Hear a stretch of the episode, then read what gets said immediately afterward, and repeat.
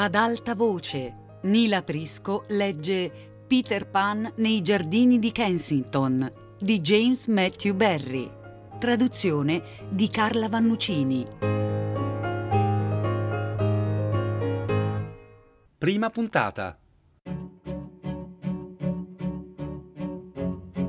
Il Grand Tour dei giardini.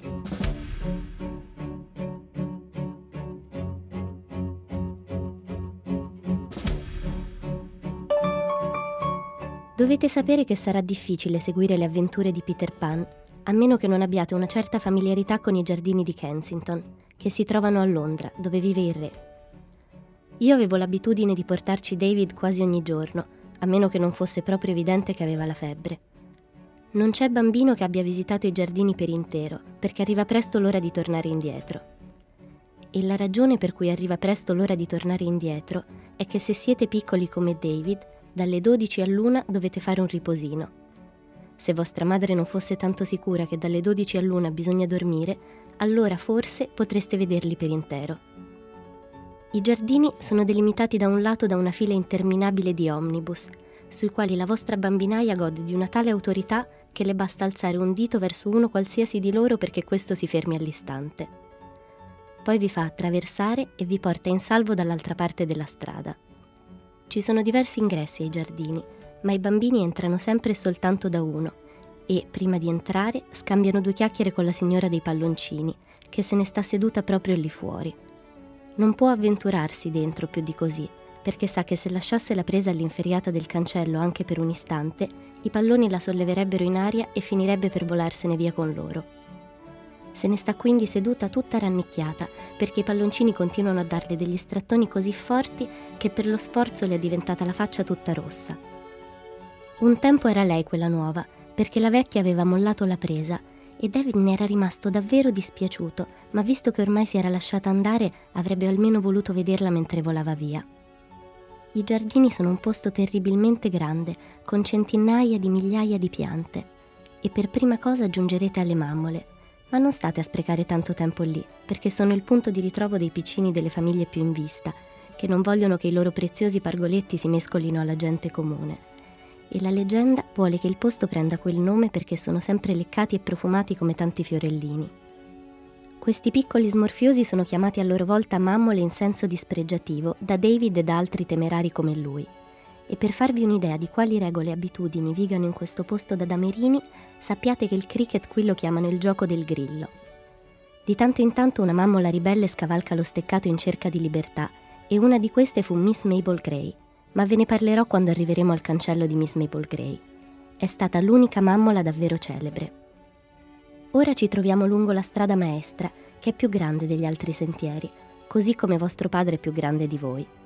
Forse, pensava David, All'inizio era piccola e poi cresci oggi, cresci domani era diventata grande e gli altri sentieri erano in realtà i suoi bambini. Ha perfino fatto un disegno che lo ha divertito tantissimo, della strada maestra che porta a spasso in carrozzina un minuscolo viottolo.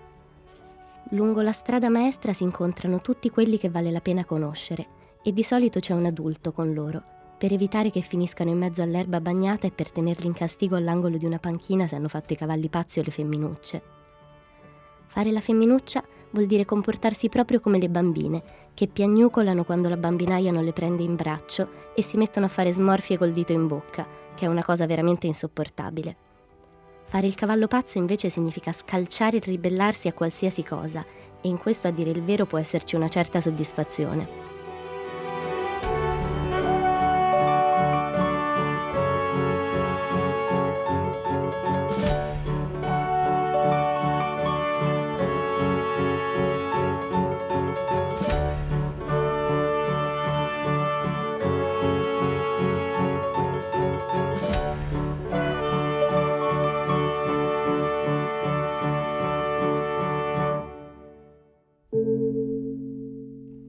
Se dovessi indicare tutti i posti degni di interesse mentre si procede lungo la strada maestra, sarebbe già ora di tornare indietro prima ancora di arrivarci. E dunque mi limito a fare un cenno col bastone davanti all'albero di Cecco Hewlett, quel luogo memorabile dove un ragazzo di nome Cecco perse la sua monetina e mentre era intento a cercarla ne trovò due. Da allora, in quel punto, sono stati fatti un gran numero di scavi. Più avanti, lungo la strada, c'è la casetta di legno in cui si nascose Marmaduke Perry. Ai giardini non c'è storia più tremenda di quella di Marmaduke Perry, che avendo fatto la femminuccia per tre giorni di seguito, fu costretto a presentarsi sulla strada maestra con indosso il vestito della sorella. Si nascose dentro la casetta di legno e si rifiutò di venir fuori fino a quando non gli portarono un paio di pantaloni alla zuava con tanto di tasche. Ora provate a raggiungere il laghetto rotondo, ma sappiate che le bambinaie lo detestano perché in realtà loro non sono coraggiose come i maschi e preferiscono farvi guardare nell'altra direzione, verso il Big Penny e il palazzo della bambina. Questa era la piccina più famosa dei giardini e viveva da sola nel palazzo con un'infinità di bambole. Così la gente suonava il campanello e lei, pur essendo già passate le sei, si alzava dal letto, accendeva la candela e poi con la sua camicina da notte andava ad aprire la porta e tutti in segno di giubilo le gridavano Salve, o regina d'Inghilterra. Quello che lasciava più perplesso David era come facesse a sapere dove stavano i fiammiferi. Il Big Penny è una statua in suo onore. Subito dopo raggiungiamo la gobba, la parte della strada maestra dove si svolgono tutte le corse importanti. Anche se non avevate nessuna intenzione di correre, una volta arrivati alla gobba vi metterete a correre, tanto il posto è incantevole e in discesa come una specie di scivolo. Capita spesso che vi fermiate a metà e allora vi siete persi. Ma nei paraggi c'è un'altra casetta di legno chiamata la casa sperduta e a quel punto dovete solo dire che vi siete persi e l'uomo vi troverà. È un gran divertimento correre giù per la gobba, ma non potete farlo nei giorni di vento forte perché voi non ci siete, e allora sono le foglie cadute a rincorrersi al vostro posto. Non c'è cosa al mondo che sappia giocare e divertirsi quanto una foglia caduta. Dalla gobba si può vedere il cancello d'ingresso che prende il nome da Miss Mabel Gray, la mammola di cui ho promesso di raccontarvi. C'erano sempre due bambinaie insieme a lei, o altrimenti la mamma con almeno una bambinaia e per molto tempo fu proprio quello che si dice una bambina modello. A tavola si girava sempre dall'altra parte quando tossiva, salutava tutte le altre mammole dicendo sempre tanto piacere e l'unico gioco che faceva era quello di lanciare la palla con garbo per poi farsela riportare dalla bambinaia. Ma un giorno si stancò di tutto e di tutti e prese a fare il cavallo pazzo e per prima cosa, per far vedere che era proprio pazzerella davvero, si slacciò tutti e due gli scarponcini e cacciò fuori la lingua a est, ovest, nord e sud. Poi scaraventò la sciarpa in una pozzanghera e ci saltellò sopra fin quando l'acqua sporca non ebbe riempito di schizzi il vestitino. Dopodiché scavalcò la staccionata ed ebbe una sfilza di avventure mirabolanti, come per esempio, e fu una delle meno importanti, gettar via tutti e due gli scarponcini con un bel calcio. Giunse infine al cancello che ora porta il suo nome e corse via per le strade dove David e io non siamo mai stati, anche se ne abbiamo udito il frastuono. E continuò a correre e non si sarebbe mai più sentito parlare di lei se la sua mamma non fosse saltata su un omnibus e non l'avesse raggiunta. Tutto accadde, credo, molto tempo fa, e questa non è la Mabel Gray che conosce David.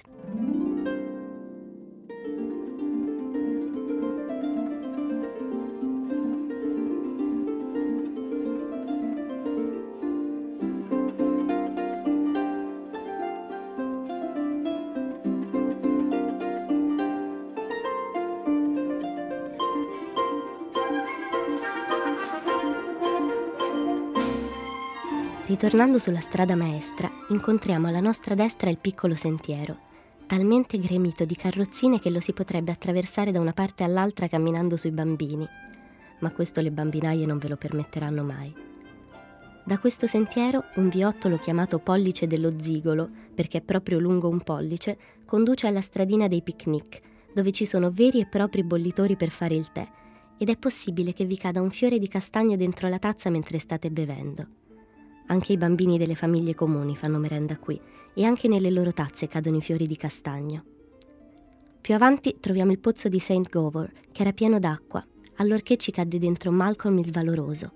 Era il figlio prediletto della mamma e siccome era vedova, quando erano in pubblico lasciava che lei gli mettesse un braccio intorno al collo. Ma lui aveva anche un debole per le avventure e gli piaceva giocare con uno spazzacamino che aveva ucciso un gran numero di orsi. Lo spazzacamino si chiamava Suti Fuligine e un giorno mentre giocavano vicino al pozzo Malcolm ci cadde dentro e se Suti non si fosse tuffato per ripescarlo, sarebbe di certo affogato. L'acqua però aveva ripulito Suti, che ora si rivelò al mondo come il padre perduto di Malcolm. E così Malcolm non permise più a sua madre di mettergli il braccio intorno al collo. Tra il pozzo e il laghetto rotondo ci sono i campi da cricket e capita spesso che la formazione delle squadre occupi così tanto tempo che non ne resta per la partita. Ognuno vuole avere la battuta per primo e non appena viene eliminato contro ogni regola inizia a lanciare, ma se tu sei più forte di lui ne nasce una baruffa e nel frattempo gli altri si sono messi a giocare a qualcos'altro. I giardini sono famosi per due tipi di cricket, quello da ragazzi, ossia il vero cricket con la mazza, e quello da femmine, che si gioca con la racchetta e l'istitutrice. Le ragazze non sanno proprio giocare a cricket e mentre si sta lì a guardare i loro ridicoli tentativi non si può fare a meno di commentarli con strani rumori. Tuttavia ci fu un incidente piuttosto deplorevole un giorno, quando delle ragazze insolenti sfidarono la squadra di David e una creatura molesta di nome Angela Clare lanciò così tante palle veloci che... Ma piuttosto che stare a raccontarvi il risultato di quella incresciosa partita, passerò rapidamente al laghetto rotondo il centro attorno al quale ruotano tutti i giardini. È rotondo perché si trova proprio nel mezzo dei giardini e una volta arrivati vedrete che non vorrete più andare oltre. Per quanto ci si possa provare, non si può essere sempre buoni al laghetto rotondo. Sulla strada maestra sì, si può essere sempre buoni, ma non al laghetto rotondo. E questo perché ci si dimentica e quando ce ne ricordiamo siamo già talmente bagnati che tanto vale continuare a bagnarsi ci sono degli uomini che fanno navigare sul laghetto rotondo le loro barche a vela, barche talmente grandi che le portano con le carriole e qualche volta con le carrozzine, e allora il piccolino deve andare a piedi. I bimbi con le gambe storte che si vedono ai giardini sono proprio quelli che hanno dovuto iniziare a camminare troppo presto perché il loro papà aveva bisogno della carrozzina. Hai sempre sognato di possedere un panfilo da far navigare nel laghetto rotondo e alla fine tuo zio te ne regala uno Portarlo al laghetto il primo giorno è fantastico, come è fantastico parlarne ai ragazzi che non hanno uno zio, ma ben presto preferirai lasciarlo a casa. L'imbarcazione più dolce che molla gli ormeggi al laghetto rotondo è quella chiamata barca stecchino, perché assomiglia proprio a uno stecco, finché non è in acqua e tu la tieni per la cordicella. Poi, mentre cammini in tondo e la trascini, vedrai degli omini minuscoli darsi da fare sul ponte, e come per incanto le vele si sollevano e prendono il vento, e nelle notti da cani farai scalo in porti accoglienti sconosciuti alle navi dei lord. La notte passa in un batter d'occhio e il tuo natante slanciato procede ancora con la prua al vento, mentre intorno soffiano le balene e tu scivoli silenzioso su città sepolte, fino a scontrarti con i pirati e gettare infine l'ancora su isole coralline.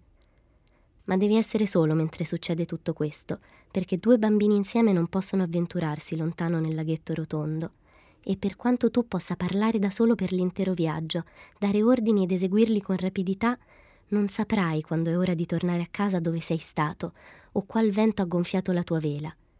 Il tuo tesoro ce l'hai chiuso nella stiva e forse solo dopo molti anni a venire verrà aperto da un altro bambino. I panfili invece non conservano nulla nella stiva. C'è forse qualcuno che ritorna a quei luoghi dell'infanzia per i panfili che vi portava a navigare? No, davvero. Sono le barche stecchino quelle cariche di ricordi. I panfili non sono che giocattoli e i loro proprietari dei poveri marinai d'acqua dolce. Possono solo attraversare e riattraversare un laghetto, mentre la barca stecchino va per mare. Voi navigatori da diporto con le vostre bacchette che pensate che stiamo tutti lì a guardarvi, sappiate che le vostre barche sono oggetti insignificanti in questo posto e se anche venissero assalite e affondate dalle anatre, la vera vita del laghetto rotondo continuerebbe a procedere come sempre. Sentieri da ogni dove accorrono in folla come bambini verso lo stagno. Alcuni sono sentieri normali, recintati ai lati, fatti da uomini senza giacca, ma altri sono errabondi, ampi in un punto e talmente stretti in un altro che ci si può stare a cavalcioni.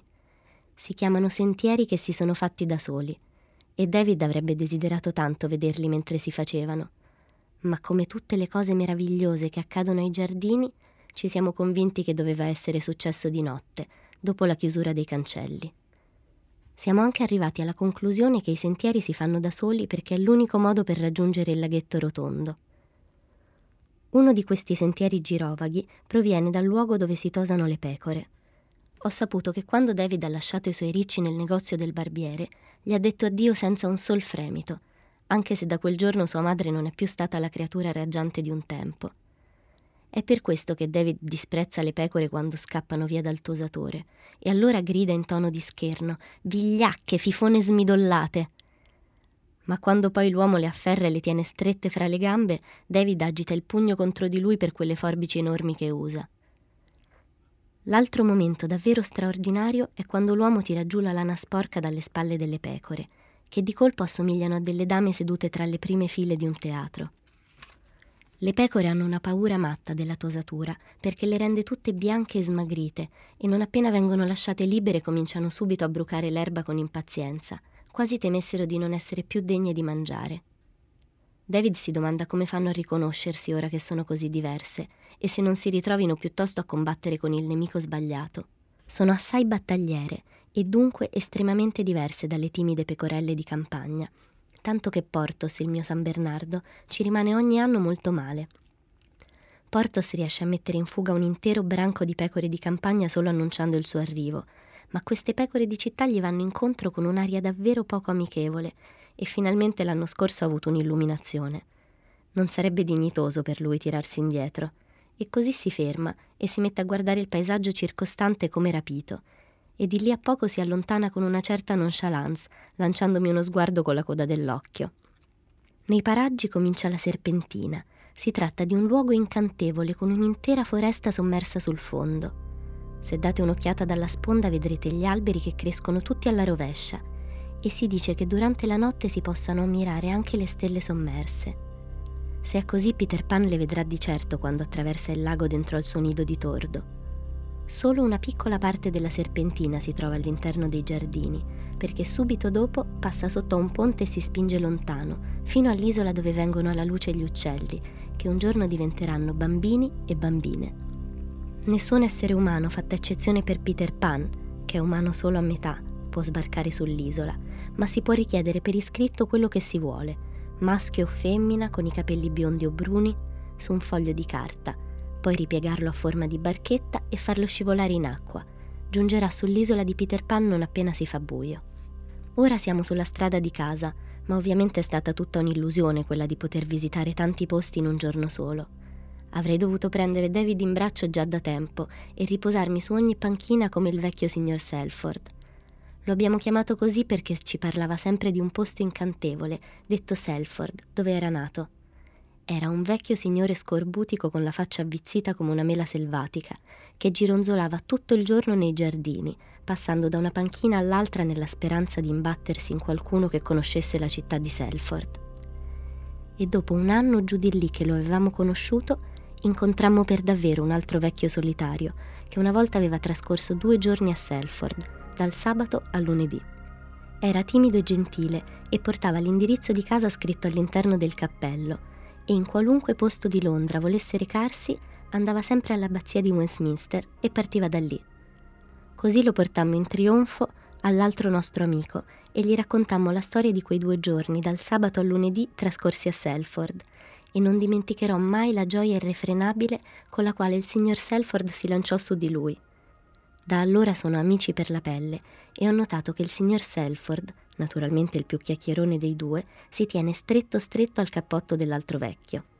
Prima di giungere al nostro cancello restano ancora due posti da vedere, il cimitero dei cani e il nido del fringuello. Ma dato che Portos è sempre con noi facciamo finta di non sapere cosa sia il cimitero dei cani. Quanto al nido, è davvero molto triste. È tutto bianco e il modo in cui l'abbiamo trovato è stato straordinario.